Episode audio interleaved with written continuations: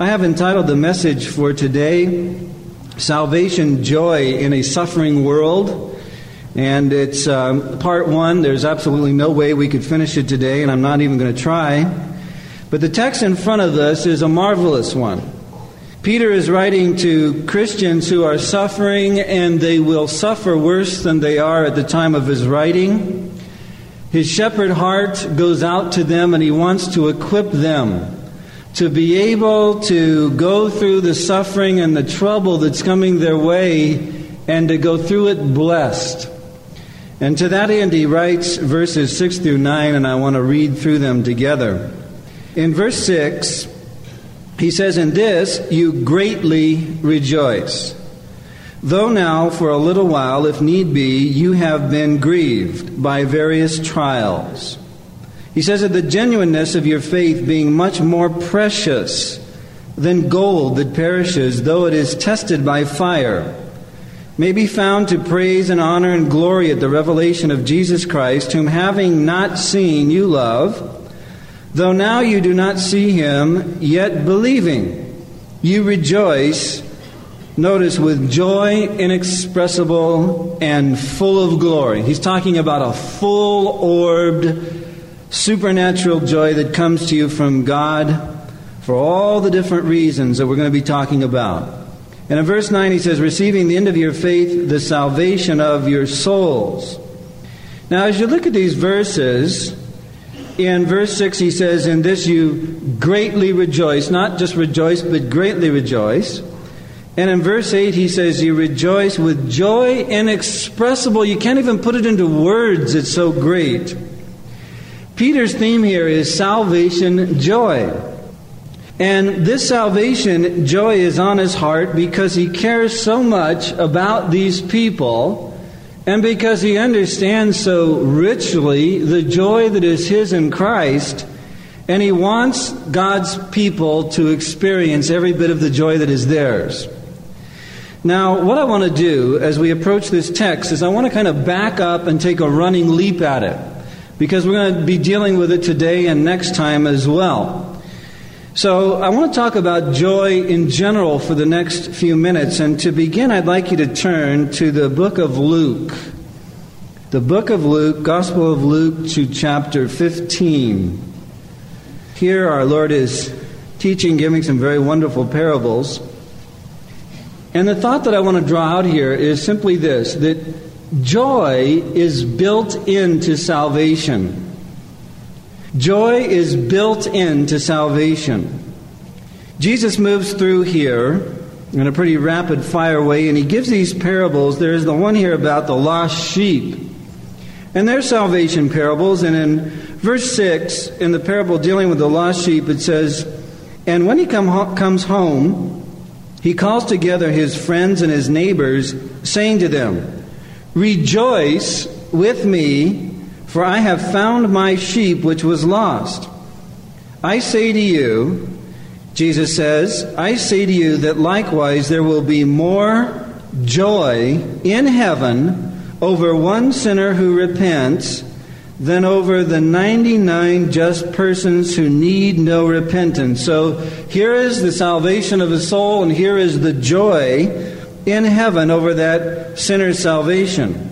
Then we move to the parable of the lost coin, and in verse 9, the woman's lost the coin, looked everywhere for it, and when she has found it, she calls her friends and neighbors together, saying, Rejoice with me, for I have found the piece which I lost. And Jesus adds here, and he says, I say to you, there is joy in the presence of the angels of God over one sinner who repents. So here is the joy in heaven in the presence of the angels, which we've talked about before, could possibly be a reference to the joy in God's heart. As it's in the presence of the angels that when one sinner repents, God gets so excited, he is so happy that that joy spills over onto the angels and then they're all excited. It's like these movies where you see everybody's watching the king, wondering his reaction to the situation. The king finds the situation funny and the whole court starts laughing. Suddenly the king is sad and everybody gets quiet and they have sad looks on their face and they're watching the king and then he laughs again and everybody laughs. Well, they're all here in heaven and one angel another angel, another. They see this sinner repent and they're watching God and he gets so explosively happy. And they're all so happy because God is happy. There's all this joy surrounding salvation, even of one sinner. And then you know the parable of the prodigal son or the lost son in Luke 15 here, 22. He comes back and the father said to his servants as the son repents and it's a picture again of salvation. He says, Bring out the best robe and put it on him, and put a ring on his hand and sandals on his feet, and bring the fatted calf here and kill it, and let us eat and be, what is it? Merry. Here is a picture of celebration and joy in the middle of life, which is so full of heartache. And as this son who has had his share of heartache comes back to enjoy salvation with the Father, the first thing that the Father does is he begins the celebration of joy. Joy begins right at salvation. He says, For this my son was dead and he is alive again. He was lost and is found. And notice again, and they began to make merry. They. So that when one person comes into salvation, it's the design of God that that person be welcomed into the joy that is already existing within his family. Salvation is all about the joy of God that he gives to you as a gift the moment you come to know him. And it is to go on and on and on, and it's to be a tremendous joy. Peter talks about rejoicing greatly. And it's joy on the part of God, joy on the part of the angels, joy on the part of Jesus, joy on the part of the church, joy on the part of all those that see another redeemed, and joy on the part of the person who's been saved. All this joy. In Psalm 4 7, the psalmist said, You have put gladness into my heart. God puts joy into your heart. He said, More than in the season that their grain and their wine is increased. In an agricultural society, high point of the year is a harvest and all of that. He said, Better than all of that is the joy that you put in my heart. In Luke 2:10, we think of this often at the Christmas season. The angel said to the shepherds, Do not be afraid, for behold, I bring you good tidings of great joy, which is for how many people? All people.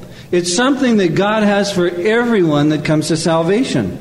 In 1 Thessalonians 1 6, Paul is writing back to the people he had been with, and he said, You became followers of us and of the Lord, having received the word, and here's the critical part that pertains to Peter, in much affliction, and then he adds this, with joy. So the joy that comes with salvation, it's for all of us. Richard Baxter, Puritan writer, years ago said, Keep company with the more cheerful sort of the godly, for there is no joy like the joy of believers. I like that advice. That's good advice. Why? Because here's Jesus in the parable of the prodigal son. They're making merry, they add the son into that. There is to be a joyful fellowship among believers. God wants you to enjoy your walk with Him. Baxter says, Keep company with the more cheerful sort of the godly. There's no joy like the joy of believers hang around with, if I could put in the vernacular, hang around with joyful Christians. Look for those people going forward. Spend your time with them. You don't want to spend all your time in the Christian life with the glum chums that don't know how to keep their joy that God has to give to them and would love to just drag you down into their gloom with them so you can sit around in dark rooms muttering to yourselves when God wants you to rejoice. God has joy for you in the Christian life. Someone has well said, a cheerful countenance has a lot of face value. Takes a minute on that one. But I like that.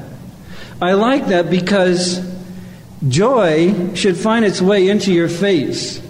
You want to hang around with people that are joyful. They have a joyful countenance. I find some people, I think if a twinkle hit their eye, it'd probably blow their eye right out of their socket. They haven't had any joy in so long. Listen, if you have it, it'll show. Eyes are the window to the soul.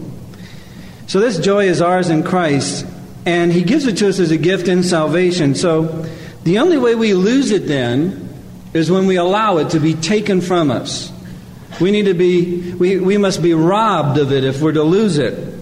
And the fact is, if we are robbed of our joy, it's because we are willingly robbed of our joy. You see, joy is built into salvation. And sin and suffering in general are the things that will rob us then of that joy.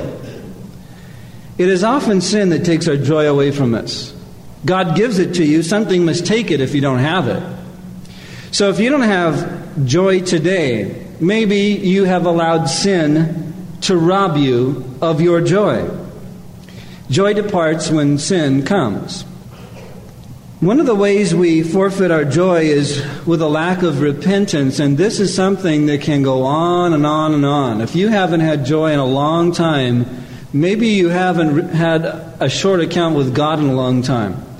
Maybe you haven't repented. Maybe you've held on to sin for so long, it's dried up all your joy. This is possible. In the Bible, God singles out a man among the human race and he calls him a man after his own heart. What a profound statement for God to make about a human being.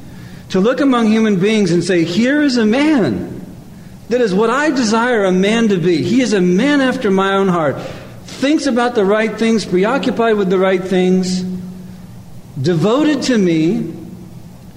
And yet, that man, we know him, he's David. That man with that kind of heart, you know he must have experienced great joy.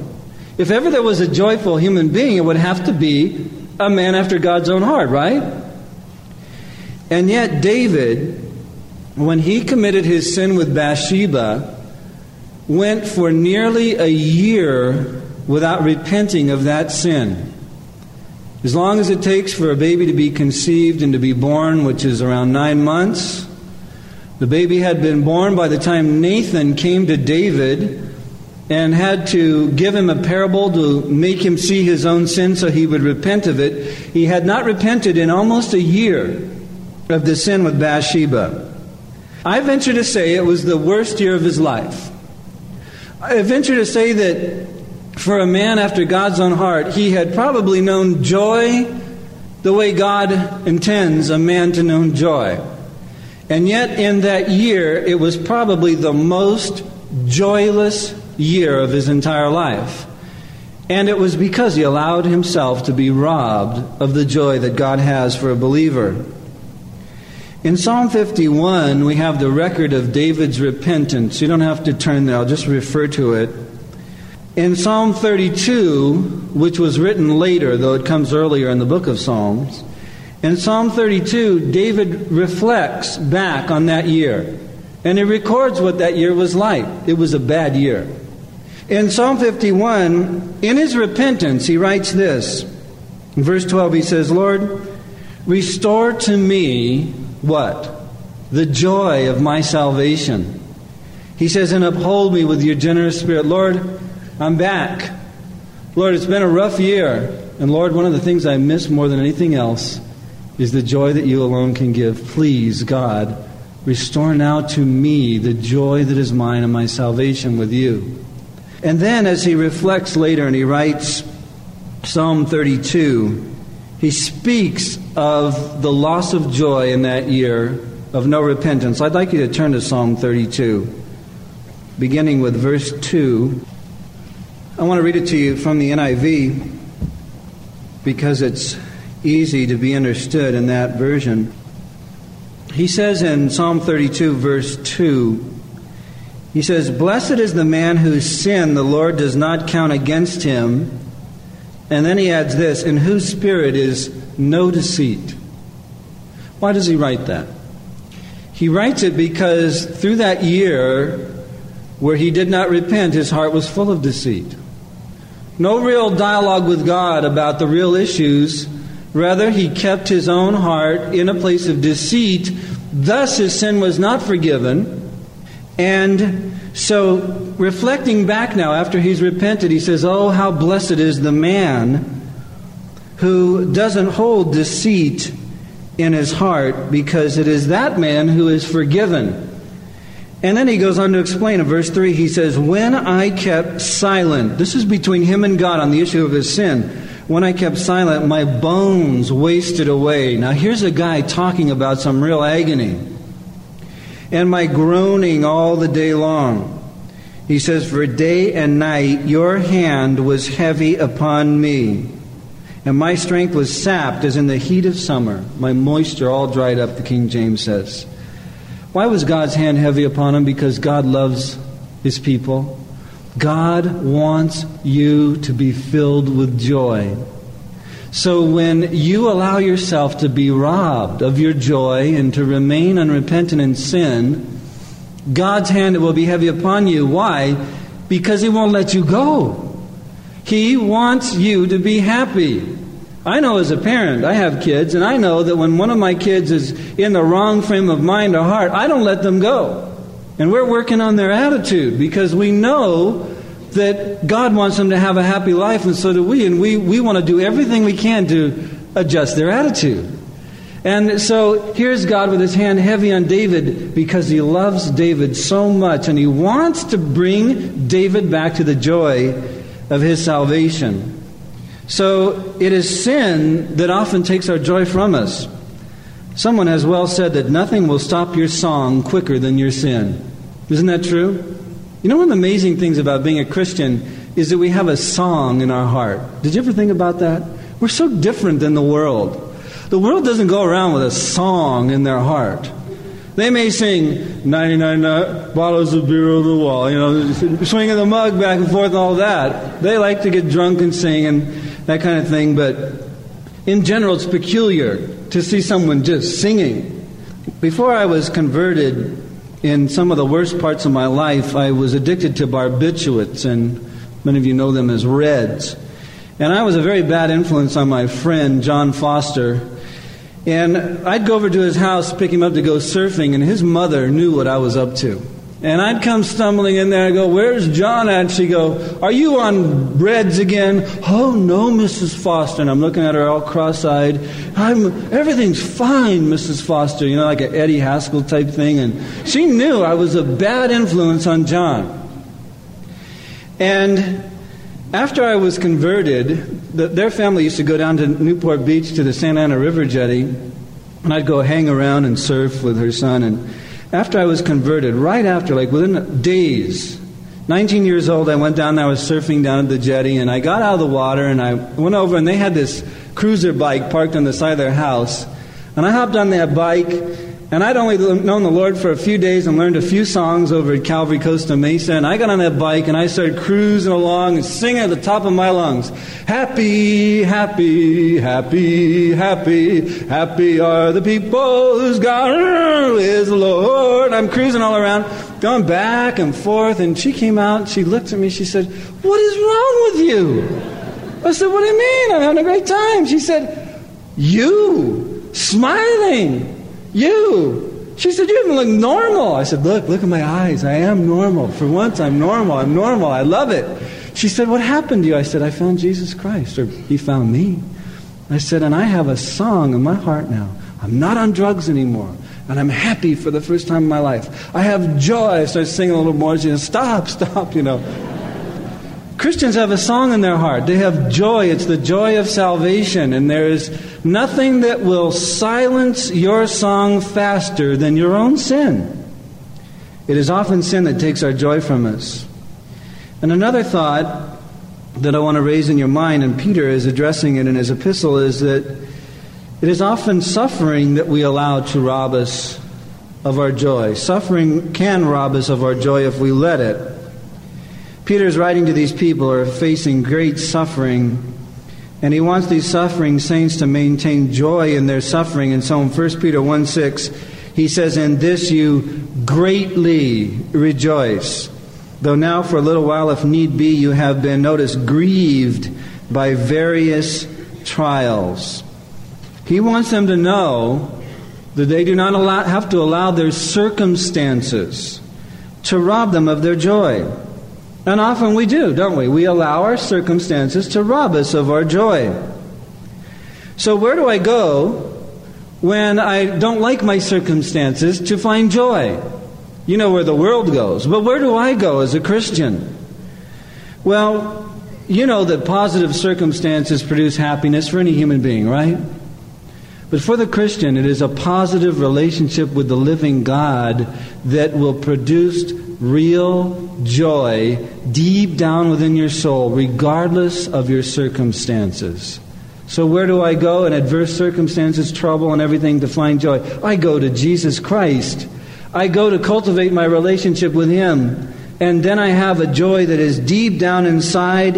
It's a deep down confidence that my life is hid with Christ and God.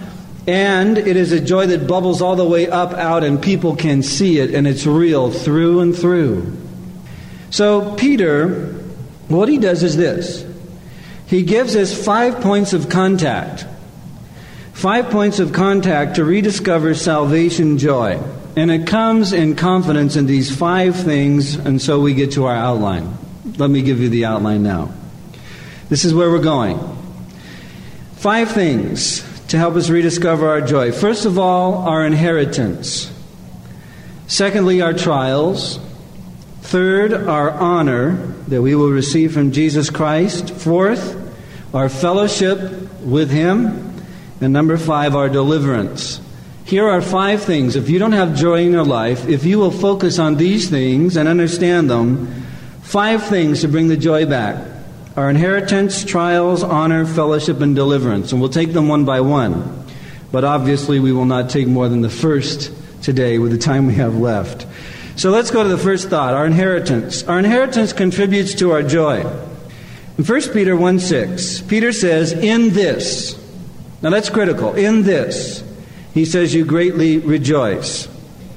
And that is to say a couple of things. One, where we look is very important. Peter says, In this you rejoice. What do you mean, in this? In what? Well, he's pointing us back to the previous verses. Look at verse 4. Verse 4 speaks about our inheritance, which is incorruptible and undefiled, that does not fade away, and is reserved in heaven for us. Verse 5 speaks of the power of God to keep us through faith so that we will see the day when that inheritance is given to us and we enjoy it forever. So, do you want to experience the fullness of joy in the Christian life? Then rejoice in this that you have a protected inheritance waiting for you in heaven, and you have a protected life here to get you safely there so you can enjoy it forever. All of that is to say, where you are looking in your life is critical. So that somewhere along the line, I don't know if you've discovered it yet or not, but you've got to get your eyes off this world. If you've been looking to this world for your satisfaction, you've got to turn your eyes away to heaven, to your inheritance there.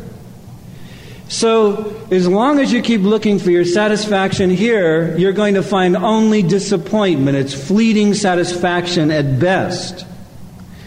But if you get your eyes off this world and you start looking where you should look, you will find that that eternal perspective is a powerful influence in your life. Thomas Manton put it this way he said, Christians are too often cold and careless in spiritual life because they do not think more often of heaven. I thank God for the hope I have in front of me, the inheritance I have waiting for me. And that becomes my focal point.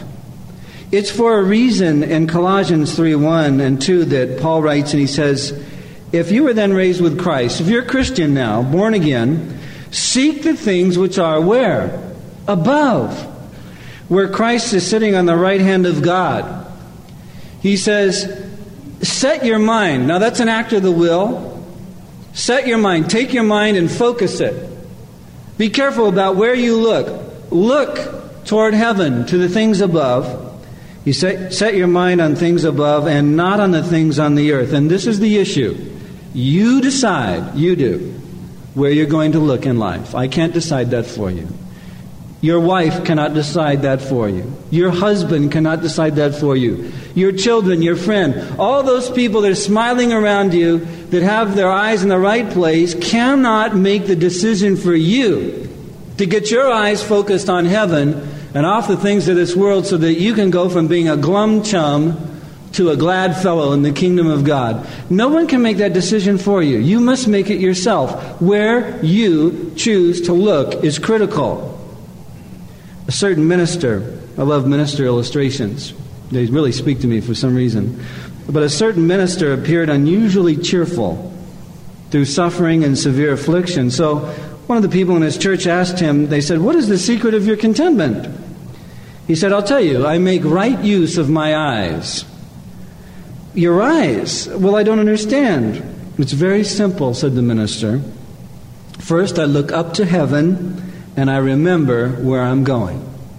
Second, I look down to earth and I realize how small a place I'm going to occupy when I'm dead and buried.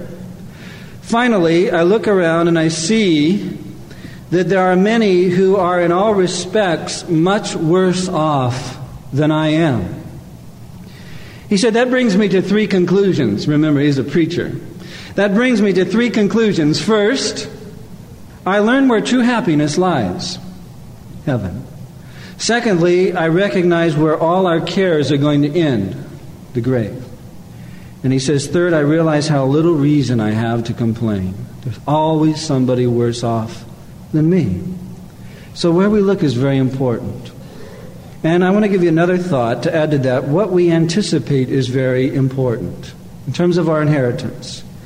Where we look is very important, and what we anticipate is, is very important. Peter says, In this you greatly rejoice. It's now. So the idea is that we savor the joy of anticipation. You know what that's like already, the thrill of anticipation, don't you? So many things in life give us a thrill of anticipation, whether it be going on a trip, you get out all the brochures and the pictures, and you're just looking, you're showing your friends, look, I'm going here. Can't you see that white sand, that bright sand? That's where I'm going. And you're just full of the thrill of anticipation. And then there's the thrill, you know, of Christmas anticipation. Some of you have that now. I see it on your faces. You've been hoping for that big thing. Didn't get it last Christmas, the one before. And you're just excited to wake up on Christmas morning and not to run to the tree. No, because it's too big to fit under the tree. You're going to run to the garage. And you're just full of anticipation. You know the thrill of anticipation. Some of you know the thrill of anticipation when you go to the mall of that new outfit, and there you go racking. It's a sport, racking. You go racking, and you're just nimble fingers, and you're moving through. You're looking good. And you find that special outfit, and it looks so good, as we talked about the salesman or saleswoman. You look so thin, you look so young. You found the fountain of youth in that outfit, and you put it on. Oh, it's just, you just are radiant. And so you figure you were going to leave, but now you're going to wear it, and you're going to wear it in the mall, and you're going to go to every store and just feel good. You're looking in the windows, you're looking at your shoes because you got those too, and you're going through the mall. Oh, it's fabulous. But then you go home and you take that outfit off and you hang it in the closet, and then you wear it again a few times, and and then you know the realization of the thing seems to come in on you, and all of a sudden you look at that and you say, well, you put it on, you look in the mirror and you go, oh, this old thing. This old thing. What did I ever see in this old thing? And for a woman, that's about three days after you buy it. what am I saying? I'm saying that often the realization is not as thrilling as the anticipation. That fever that gets you as you're on the way to the mall. You know, that fever, that thrill as you're on your way toward Christmas. So often the realization is not as great as the anticipation was.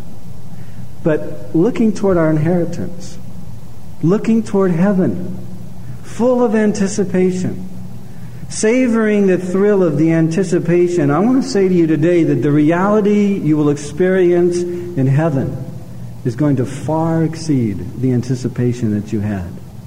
Because when you get to heaven, it's going to be the reality of an unhindered joy. You see, as Thomas Watson said, here joy begins to enter into us. There we enter into joy.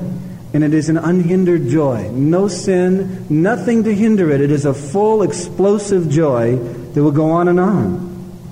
And further, the reality in heaven, and I love to contemplate this, far exceeds the anticipation of here because it is the reality of the ultimate reason for my existence. I'm a unique person. So are you. Totally unique. God created you totally unique. And in this life, I have really given myself to discovering the meaning for my existence. Why is Danny Bond here? And I have somewhat discovered the meaning of that existence. But you see, I am an eternal being. I will live forever. In heaven, I am going to discover the realization for which I was made, the ultimate realization. I am going to find out why I exist in heaven, and I am going to enjoy the fulfillment of my niche in God's world perfectly forever. I love to think about that. I've failed so often in this life. I've missed the mark. I've crossed over the line. I've slipped and I've fallen into sin. I've done all those things. I've fallen short of my calling, short of my giftedness. And so, still, the question is always there Am I attaining what I was made for? But in heaven, I will know the full realization of who I am and what God created me for. And further, as a unique person, I have unique longings in my heart those longings will be met perfectly by God forever. As an eternal creature with longings and feelings and outreachings that come out from my heart, out into my world, when I get to heaven, those longings will be fully satisfied. The reality of heaven will far exceed my greatest moments of anticipation. And there's one last thought I just want to add to it before we finish. The reality of heaven will be of an unhindered fellowship with those that are waiting for us. There are people waiting for you in heaven. Do you know that? You see, those that enter into heaven will find that they are neither unknown nor unexpected. People are expecting you. They're waiting for you. And when you get there, you're going to know the joy of unhindered fellowship. Those people in your life that you have wept at their grave that knew Christ, they're waiting for you. They're knowing you already. They know you. They're waiting for you. And when you get there, they're going to find you and you're going to enjoy unhindered fellowship forever. That mother that died of yours that you're missing, that's waiting for you, you will know a relationship with her you never dreamed of. That spouse who died, that child who was taken, as it were, it seemed prematurely from this life they're waiting for you. The angels that have guided you through this life, watching over you, ministers to those that are heirs of salvation. They know you. They're tracking your life even now. They followed you here today. They know what you had for breakfast or what you're going to have later. They're with you. They know you. They expect you. But you know the greatest thing of all is that the one who died for you, the one who suffered for your sin, the one who uniquely bore your sin, knows you and is waiting for you, waiting with open arms to receive you, so that the reality of an unhindered fellowship with your Christ, your Jesus, your Jesus Christ, your Savior and Lord, is going to bless you forever and ever and ever. So that what you anticipate is critical. I'll tell you, these are the things that dominate my life here. These are the things that make the hardships here bearable. And these are the things that, in looking toward these things, full of anticipation and hope, cause every new day to be a brand new adventure, and it doesn't matter what the circumstances are. There's a lot of trouble in life. We're going to talk about that next time. But there's also a lot of joy that God wants to give you to be the strength of your life in the midst of that trouble. Do not allow yourself to be robbed of that joy. Be careful where you look. Make sure you're anticipating the right things. Learn all you can about those things, your inheritance, so you are a joyful Christian here and now. Let's pray. Father, thank you for these things. Thank you for these great truths. Thank you, Lord, for our salvation joy. I do pray, Lord, that you would bless every person here with a real salvation experience and the fullness of joy that is theirs in Christ. Lord, this day, for those that have gone far too long in unrepentant sin, with a deceitful heart before you, and have not known joy in so long, I do pray, Lord, that you would bring them back to that place of honesty before you today, that they would acknowledge your hand has been heavy on their life, and this would be the day, this day, this moment, when they turn and come again to you to receive that cleansing and to receive again the joy that is theirs in Christ. Lord, bless and move among us this day. Bring us all to the place of honesty.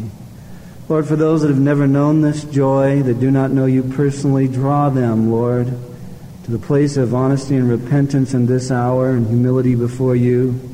They could begin to receive that joy and be welcomed into the merriment of your people. Lord, we love you so much. You have done so much for us.